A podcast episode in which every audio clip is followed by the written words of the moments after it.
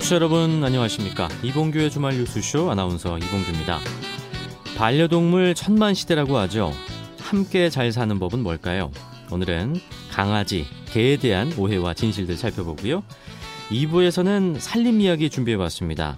식초 하나로도 살림 고수가 된다는 분인데요. 미세먼지 잡는 청소법부터 생활 살림법 노하우 전격 공개합니다. 한때 소득세만 110억을 냈다 엄청난 성공을 거둔 사업가죠. 하지만 그 사업이 실패하고 다시 도전을 이어가는 분이 있습니다. 성신재 사장 초대했습니다. 팩트체크도 준비됐습니다. 홍카레오 발언 체크부터 노동신문이 포털에 오른다는 뉴스까지 다양하게 짚어보죠. 잠시 후에 뵙겠습니다. 국내 반려동물 인구 천만 시대입니다. 반려견을 가족처럼 여기는 펫팸족이 늘어나고 있는데요. 그만큼 반려견과 관련된 산업이 발달하는가 하면 유기견 문제 사건 사고도 많아졌습니다.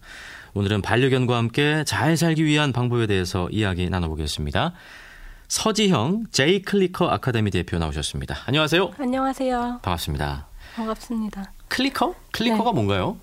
Clicker는 이제 칭찬 통역기의 역할로서 트레이닝하는 네. 도구예요.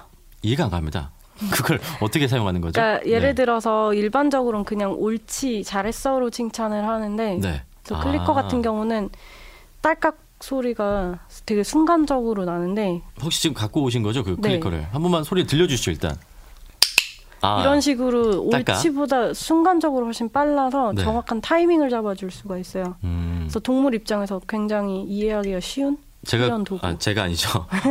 제 네. 강아지가 그러면 네. 배변을 잘 봤어요. 네. 그러면 클리커로 딸깍 한번 해주는 건가요? 딸깍 해주고 보상물을 줘야죠. 아, 이건 뭐 칭찬 통역이기 때문에 것들을? 간식이나 아. 뭐 좋아하는 공이라던가. 그럼 오늘은 좀 반려 견에 집중해서 한번 구체적인 사례 위주로 네. 한번 얘기를 나눠보죠. 네네. 그 반려견을 교육할 수 있는 시기 가장 적절한 시기가 있을까요? 사실 생후 2개월 된 강아지의 학습 능력이 성견하고 맞먹어요. 그러니까 전혀 기다리실 필요가 없어요. 조금 더 어... 커서 해야지. 그건 정말 의인화시켜서 네네. 사람의 정말 생각이고요. 네. 2개월 지나면 어떤 교육부터 시켜야 됩니까? 뭐 배변 훈련부터 시켜야 되나요? 배변은 당연하고요. 네. 왜냐하면 네. 교육 자체가 사람 중심에서 생각해서 필요한 것들을 시키잖아요. 보통 그렇죠. 왜냐하면 집 밖에서 묶어서 키우면 사실 배변 훈련도 필요 없어요. 음. 그냥 낯선 사람 오면 잘 짖어주고 밥 잘 먹으면 땡인데. 우리가 흔히 얘기하는 똥개. 그, 네, 시골에서 네, 시골에 자라는 똥개들 아이들 같은 네. 아들, 아이들 애들은 그런데 이제 집 안에서 키우면 그런 행동들이 다 어떻게 보면 민원이 들어올 수 있는 요소인 거잖아요. 그렇죠. 스트레스가 되고. 음. 그래서 배변 훈련은 당연한 거고 네. 뭐 택배나 어떤 복도에서 소리가 들린다거나 손님이 왔을 때 짖지 않고 차분히 인사하고. 그러니까 생활 매너 전반적인 건 다 키울 수가 있어요. 좀 팁 좀 주시죠. 예를 들어서 이제 아파트에서 반려견을 키우는데 네. 어, 뭐 택배가 오거나 초인종이 울릴 때마다 너무 시끄럽게 짖어서 옆집에 네. 뭐 소음을 일으킬 때 어떻게 해야 됩니까? 제일 좋은 건 아직 4개월 미만 강아지를 키우고 계신 분들이라면 뭐 요즘에 그 인터넷에서 뭐 초인종 소리 막 이런 거 찾아보시면 되게 많아요 종류별로. 네. 소리를 이제 작은 볼륨부터 틀어주면 아이가 귀를 쫑긋하거든요. 네. 그때 계속 칭찬 보상으로 간식 주고 그거를 하루에 1분 정도 한세번 정도 꾸준히 해서 실제 자기 집 초인종 음. 소리로 연습을 미리 어릴 때 하면 예방이 돼요. 다 커가지고 말말 계속 짖으면요? 네, 그때도 그때는 어떻게 해야 됩니까? 본인 집 초인종 소리를 녹음을 하신 다음에 네. 만약에 1에서 10까지 볼륨 크기가 있으면 5로 틀면 짖는데 3으로 틀면 안 짖어요. 네. 그럼 3부터 틀어서 안 짖으면 칭찬? 보상. 아, 4, 5, 6 늘리다가 6에서 짖으면 다시 4부터. 네. 해서 나중엔 실질적인 벨소리로 연습을 하셔야 돼요. 음, 그렇군요. 어쨌든 집 안에서 그런 그 안 좋은 행동들은 결국에는 뭔가 답답해서 그러는 거잖아요. 답답해서 그러는 경우가 많죠. 네. 그럼 결국 이제 산책을 좀 시켜줘야 되는데 네. 산책이 중요한 거죠. 아이들의 행동 교정에 있어서. 어, 필요한 만큼의 신체적인 에너지를 소모를 못하면 네. 당연히 네. 그게 다른 행동 으로 나타날 수가 있어요. 그러면 산책 좀 잘 시키는 팁 좀 소개해 주시죠. 사실 어, 보호자분들은 산책 하루에 얼마나 시키는 게 적당하다고 생각하세요? 많이 네. 여쭤봤었거든요. 제가 생각할 땐 한 30분이면 될 것 같은데. 보통은 30분에서 1시간을 얘기를 네. 하시는데 약간 강박관념이에요. 산책은 왕복 5분만 해도 산책이요. 아 그래요. 실질적으로는. 그래서 일주일에 한 번딱한 시간 나가는 것보다 매일 5분씩 나가주는 게 훨씬 효과가. 아, 권장되는 건 네. 되게 좋은 일이에요. 나가더라도 근데 이제 잘 놀다가 갑자기 다른 견이 지나가면 막 짖는 아이들이 있거든요. 그럴 때는 어떻게 해줘야 되나요? 짖는 원인도 되게 다양해요, 사실. 네. 이게 줄에 묶여 있다 보면 보이는데 못 가는 데서 나오는 약간 좌절감 같은 걸로 짖는 아이들도 네. 있고 정말 걔가 눈앞에 보이면 과반응 상태로 흥분해서 짖는 애들도 있고 왜 흥분하는 거죠? 뭔가 공격성을 띠려고 하는 네, 겁니까? 짖는 게 반드시 공격성은 아니에요. 아니에요. 과반응은 그냥 걔가 보여서 흥분 상태가 음. 심한 걸 과반응이라고 하는데 네. 그것도 있고 실제로 공격성이 있는 애들도 드물게 있긴 해요. 음, 그리고 친구를 만나서 뭐 기쁜 걸 수도 있고. 그런 걸 수도 있고 네. 사실 걔들 리드줄을 맨 상태로 네. 이렇게 친구야 인사 이렇게 인사시키잖아요 보통은 네. 별로 좋지가 않아요 아. 인사를 시키시더라도 정말 1, 2딱초 지나면 바로 떼셔야 돼요 보통 3초 정도 지나면 짖기 시작하거든요 애들이 음, 왜 지기 시작하는 거죠 그때는? 끈에 매여 있으니까 못 가서 지는 아, 경우도 있고 네. 아니면 흥미는 있었는데 막상 냄새 맡아보니까 좀 두려울 수도 있고 음.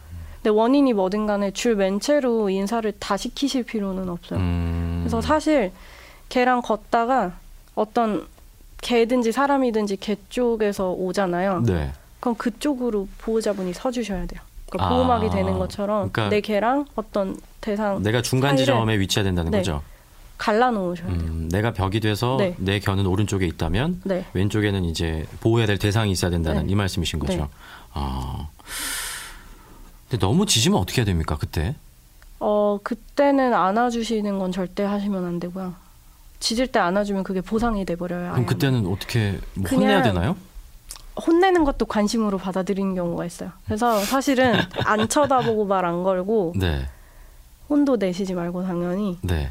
그냥 줄을 위로 이렇게 채거나 하지 마시고 최대한 짧게 잡아서 반경을 제한을 네. 최대한 하신 다음에 팔에 좀 힘을 주고 내, 내 몸으로 막는다는 느낌으로 이렇게 밀어내서 가셔야 돼요. 내가 그 공간을 막아서는 거군요. 네, 공간을 그쪽으로 막아서 가지 네, 않게끔. 아. 더 적절해요. 그 표현이. 네, 걔한테는 무관심을 유지하되 네. 내 몸만 그렇게 네, 움직이는 몸만 거잖아요. 행동을 하시는 거예요. 아 그렇군요.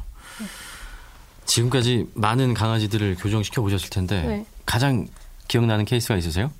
이제 진돗개가 있는 데가 있었거든요. 두 마리 암수인데 어, 수컷 아이가 그러니까 예를 들어서 지금 실제로 5, 6월쯤이잖아요. 근데 봄까지는 애를 만질 수 있었는데 봄 이후부터 애한테 손도 못 댄다라고 해서 갔더니 물리셨던 거예요. 음, 봄에. 네네. 근데 아이 나이가 이미 한 네다섯 살 성견이고 덩치도 좀 큰 애였는데 여쭤봤 그러니까 대화를 통해서 제가 알아낸 것들이 계속 붙잡아서 목욕하고 붙잡아서 빗질하고 이게 계속 쌓이다가 애가 폭발을 한 거죠. 쉽게 음. 표현을 하면 스킨십에 이제 익숙하지 않은 아이들은 어 그것도 약간의 훈련이 필요한 부분이 있는데 그 과정 없이 무작정 잡아서 끼고 잡아서 네. 빗질하고 잡아서 목욕하고 이러면 음, 손이 자기를 잡는 거에 대해서 손이 접근하는 거에 대해서 되게 거부감을 느껴요.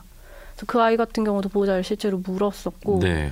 그래서 그 아이를 교육을 하고 처음에는 제가 그 아이한테 가서 손을 내민 게 아니라 그냥 손을 살짝 들어서 보여줬는데 정말 엄청나게 빠른 속도로 도망가서 음. 저한테 이제 으렁거리면서 덤, 그러니까 공격할 준비를 할 네, 네, 네. 정도였는데 한달 지나서는 제가 가니까 제 손 핥아주고 가고 음, 바뀌고 1년 뒤에 제가 다시 그 집을 방문했어요 음. 최근에. 근데 옛날에 애교 많았던 성격으로 돌아왔어요. 네. 보호자가 만질 수 있을 음. 정도로. 모든 강아지들이 스킨십을 바로바로 좋아하는 건 아닌가 보네요. 그 네. 얘기를 들으니까. 네. 개들도 만지면 예민한 부위들이 분명히 있어요. 왜냐하면 사람들은 손 씻는 게 당연한데 개들은 발 닦는 게 당연하지 않거든요. 네. 그 허- 포옹도 마찬가지예요. 사람들은 위로하거나 기쁘면 포옹을 하는데 개들은 포옹하는 것도 자연스럽지가 않아. 그래서 그런 부자연스러운 것들은 네. 훈련으로 접근을 해서 이제 익숙하게 만들어 줘야 되는 신체 부위들이 좀 예민한 데가 있어요. 음, 우리가 가장 오해하고 있는 게 뭡니까 그럼 그런 스킨십 중에서 머리 만지면 좋아한다. 여기 머리 또 쓰다듬어 있어요. 주면 좋을 것 같은데. 네. 아 그렇게 다 좋아하지 않아요? 왜냐하면 저도 실제로 키가 작지만 이제 만약에 키가 2미터 이상 되는 분이 갑자기 저한테 와서 머리 만지려고 그러면 저도 사실 되게 겁날 것 같거든요. 네. 똑같아요, 걔들도. 아, 걔들도 소형견이면 엄청 뭐 키 한 50cm 이렇게 음. 되는 애들도 있고 큰 애들도 커봐야 한 키 80 막 그 정도 나오는데 네. 사, 사람이 자기보다 일단 고가 높으면 음. 손이 위에서 오는데 되게 압박감을 느끼거든요. 음, 그래서 별로 권장하지는 않아요. 특히 처음 보는 걔를 머리를 네, 이렇게 네, 네. 불쑥 만지는 행동. 어, 어차피 그래도 뭐 스킨십을 좀 그 해야 되니까 내 주인이라면 네. 그때는 어떻게 해야 됩니까? 사실 제일 좋은 건 이제 만지면 편해하는 데가 얼굴 옆이라든가 턱 밑에 좀 시선이 네. 닿는 데들이거든요. 음. 그래서 그런 데부터 만지면서 이제 좋아하는 간식 같은 거 네. 뭐 실리콘 냄비 받침 울퉁불퉁하잖아요. 음. 좋아하는 영양제나 그런 거 짜가지고 아니면 캔사료 으깨서 짜가지고 그거 핥아 먹을 때 좋아하는 부위부터 만지면서 살짝 살짝씩 이제 발로 내려가고 네, 발 네, 만지다가 약간 압박감 주고 해서 음. 서서히 매일 꾸준히 연습을 하시는 게 좋아요. 아, 그래서 이빨부터 시작해서 귀, 앞발, 뒷발 아니면 뭐 생식기 쪽 엉덩이, 음. 꼬리 다 만져도 거부감 없게끔 매일 연습을 음. 하시는 게 좋아요. 아, 그렇군요. 네. 요새는 그 반려견이 한 네 가구당 한 가구가 된다고 하더라고요. 그만큼 반려견 키우는 분들이 많으신데 어, 결국 나머지 세 가구는 안 키우고 있다는 거잖아요. 네. 같이 공존하고 있으려면 결국엔 그 패티캣이 참 중요할 것 같아요. 그렇죠? 네. 저도 요즘 가장 중요하다고 생각되는 부분인 게 개를 키우기 전에 이제 내 현 상황이 그러니까 주거 형태라든지 내 경제적인 상황 아니면 같이 살고 있는 가족들이나 사람들이 이 개를 정말 같이 돌봐주고 같이 책임을 질 수 있는지를 네. 고려를 하시고 또 아까 약간 설명 드렸듯이 본인이 키우려고 하는 견종이 나한테 적합한 견종인가. 음. 예를 들어서 내가 힘이 약한데 대형견이 예쁘다고 해서 대형견을 고집하는 것도 옳지는 않아요. 네. 사고로 이어질 수도 있으니까요. 네. 그래서 키우시려는 분들도 그런 걸 고려를 하시고 아이를 데려오셔야 되고요. 제일 사실 걱정되는 부분들은 어린 아이들 같은 경우는 움직임이 빠르잖아요. 네. 그래서 개다 이러고 막 달려와요, 실제로. 근데. 부모님들이 예, 음. 제지를 안 하시는 경우가 음. 있어요. 굉장히 위험해요. 음. 그 경우에. 아이들이 소리 톤이 높고 불규칙한 움직임 때문에 개들한테 굉장히 자극이 되거든요. 그래서 갑자기 공격할 수 있다는 네. 거죠. 의도치 않게. 네. 근데 그래서 아이들도 좀 잘 케어를 해주셔야 되고 뭐 당연히 네 개가 아니니까 뭘 먹여도 되고 안 되고의 문제가 아니라 네 개가 아니면 함부로 먹을 거 주지 말고 음. 함부로 만지지 말고 사진 찍지 않고 네, 네, 네. 좀 서로 좀 진짜 조심하는 음. 분위기가 사- 형성이 좀 됐으면 좋겠어요. 자, 이런 경우도 있잖아요. 저는 이제 그 산책하면서 저는 이제 강아지를 키우지 않는데 지나가다가 너무 귀여운 강아지가 있어요. 네. 그러면 야, 너무 예쁘다 하고 이제 지나가면서 한마디 하는데 그게 되려 약간 그 키우시는 분한테 조금 신뢰가 될까? 그런 생각도 들더라고요. 음. 왜냐하면 나의 관심이 그분한테는 좀 부담스러울 수도 있으니까 어떻게 하는 게 좋을까요? 이런 건? 보호자 성격마다 사실 받아들이는 게 네. 천차만별인데 아이에 대한 칭찬은 근데 음. 뭐 보호자로서는 되게 기분 좋다고 음. 생각해요. 만질 때는 이제 먼저 여- 양해를 구하고 네, 당연히. 만져봐도 되겠습니까 하고 만져봐야겠죠. 네. 네. 보호자가 허락을 하면 이 아이는 음. 공격성이 없고 사람을 좋아한다는 걸로 이해를 하고 네. 조심스럽게 이제 접근하면 아이가 냄새 맡고 차근차근 네. 이제 뭐 단계를 거쳐서 저한테 오는 들이대면 거니까. 네. 만져도 되고 냄새 맡고 음. 만약에 그냥 가면 사실 굳이 쫓아서 만질 필요는 없는 거예요. 그렇죠. 반려견 키우는 사람들이 꼭 이 교육만은 받았으면 좋겠다. 이런 것도 있으신가요? 기본적으로 반려견 body language 애들이 감정 표현하는 그런 방법들이 굉장히 많아요. 네. 그 body language만 좀 관찰하는 음. 그런 능력을 키우셔도 사고 예방하는 데 굉장히 많이 도움이 되거든요. 음, 예를 들면 어떤 것들이 있습니까? 예를 들어서 이제 어 그런 것들이 있어요. 그러니까 아까 산책할 때 사이에 쓰는 거 body blocking에 대해서 살짝 얘기가 나왔는데 그걸 쓸 때 애들이 이미 서로 응시하고 경계하고 꽂혀 음. 있는 상태에서 body block을 잘못 쓰면 오히려 사람이 끼어드는 것 자체가 뭔가 촉발제가 돼서 네. 싸움이 붙어요. 근데 바디랭귀지 같은 경우는 이미 노려보기 전에 그 개가 뭐 반려견 놀이터라든지 아니면 음. 나타났을 때 네. 그 아이를 쳐다보는 눈빛이나 아니면 귀의 모양, 음. 뭐 몸 전체가 긴장을 하는지 이런 것들이 전조 증상으로 굉장히 음. 많이 보여요. 그래서 신경이 쓰여 하면 자리를 빨리 이동을 해주시던지 후에 대처하는 건 늦을 수가 있어요. 대부분 사고로 이어지기 때문에. 그렇군요. 그래서 바디랭귀지 어, 잘 배우시고 그 관찰을 많이 음. 하시는 연습은 어떤 개를 키우던 간에 사실 꼭 필요한 부분이라고. 이런 것들은 꼭 그런 교육기관에 가지 않더라도 좀 쉽게 얻을 수 있는 정보들이잖아요. 네. 네, 인터넷만 네, 찾아봐도. 인터넷에 잘 찾아보시면 요즘에 좋은 정보들이 음. 많이 나와 있어요. 울음소리도 다 뜻이 다른가요? 네, 달라요. 다 똑같은 거 아닙니까? 짖는 소리만 들어도 사실 얘가 네. 불안한지 어. 아닌지 알 수 있을 정도거든요. 어. 오래 그걸 듣다 보면. 그래요. 네. 어떻게 다릅니까? 뭐 구분돼 있나요? 나 지금 화났어요. 기분이 좋아요. 이게 짖는 소리만으로도 티가 나기는 하는데 네. 바디랭귀지를 같이 봐야 돼요. 아. 정확한 거는.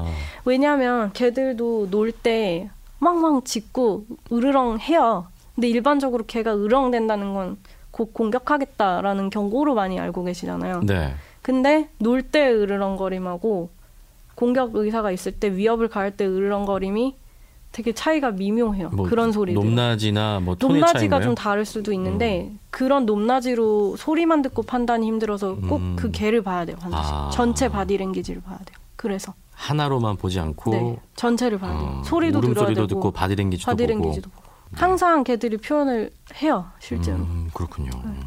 반려견을 키우고 싶은데 망설이는 분이 아마 있으실 겁니다. 네. 그분들에게 마지막으로 한 말씀 부탁드립니다. 사실 반려견을 키우는 게 어, 되게 큰 기쁨이고 좋은 일인 건 맞아요. 근데 그에 따르는 책임감이 되게 진부한 말이겠지만 엄청 커요. 왜냐면 얘네는 짧게는 13년, 15년, 길게 20년까지 살아야 되는 아이들이기 때문에 네. 지금 당장 내가 외롭고 그런 예쁜 것 때문에 데려오는 것보다 이 아이가 정말 늙어서 아플 때 또 책임을 질 수 있는가? 내가 이사 가서 혹은 결혼해서 아이를 낳아서도 이 아이를 책임을 질 수 있는가를 좀 고려를 하시고 데려오셔야 될 거야 반드시. 네. 입양과 같은 거죠. 입양. 그렇죠. 한걔 생명을 입양하는 것과 사람을 입양하는 것과 그렇죠. 같은 거죠. 네. 차이는 아이는 사실 스물 살만 되면 독립을 시킬 수가 있는데 음. 걔는 죽을 때까지 독립을 못 시켜. 네. 내가 평생 데려왔으면 끝까지 책임을 져야 돼요. 네. 책임에 대해서 네. 한번 더 강조해 주셨네요. 네. 어, 반려동물 인구 천만 시대 오늘 반려견과 함께 잘 살기 위한 방법에 대해서 우리 서지영 제이클리크 아카데미 대표와 함께 이야기 나눴습니다. 오늘은 여기까지 듣죠. 네. 네, 고맙습니다. 감사합니다. 이봉규의 주말 뉴스쇼 1부는 여기까지입니다. 잠시 후 2부에서는 살림 고수 한 분 모셨습니다. 음악 한 곡 듣고 가죠. 패티 페이지, That Dog in the Window.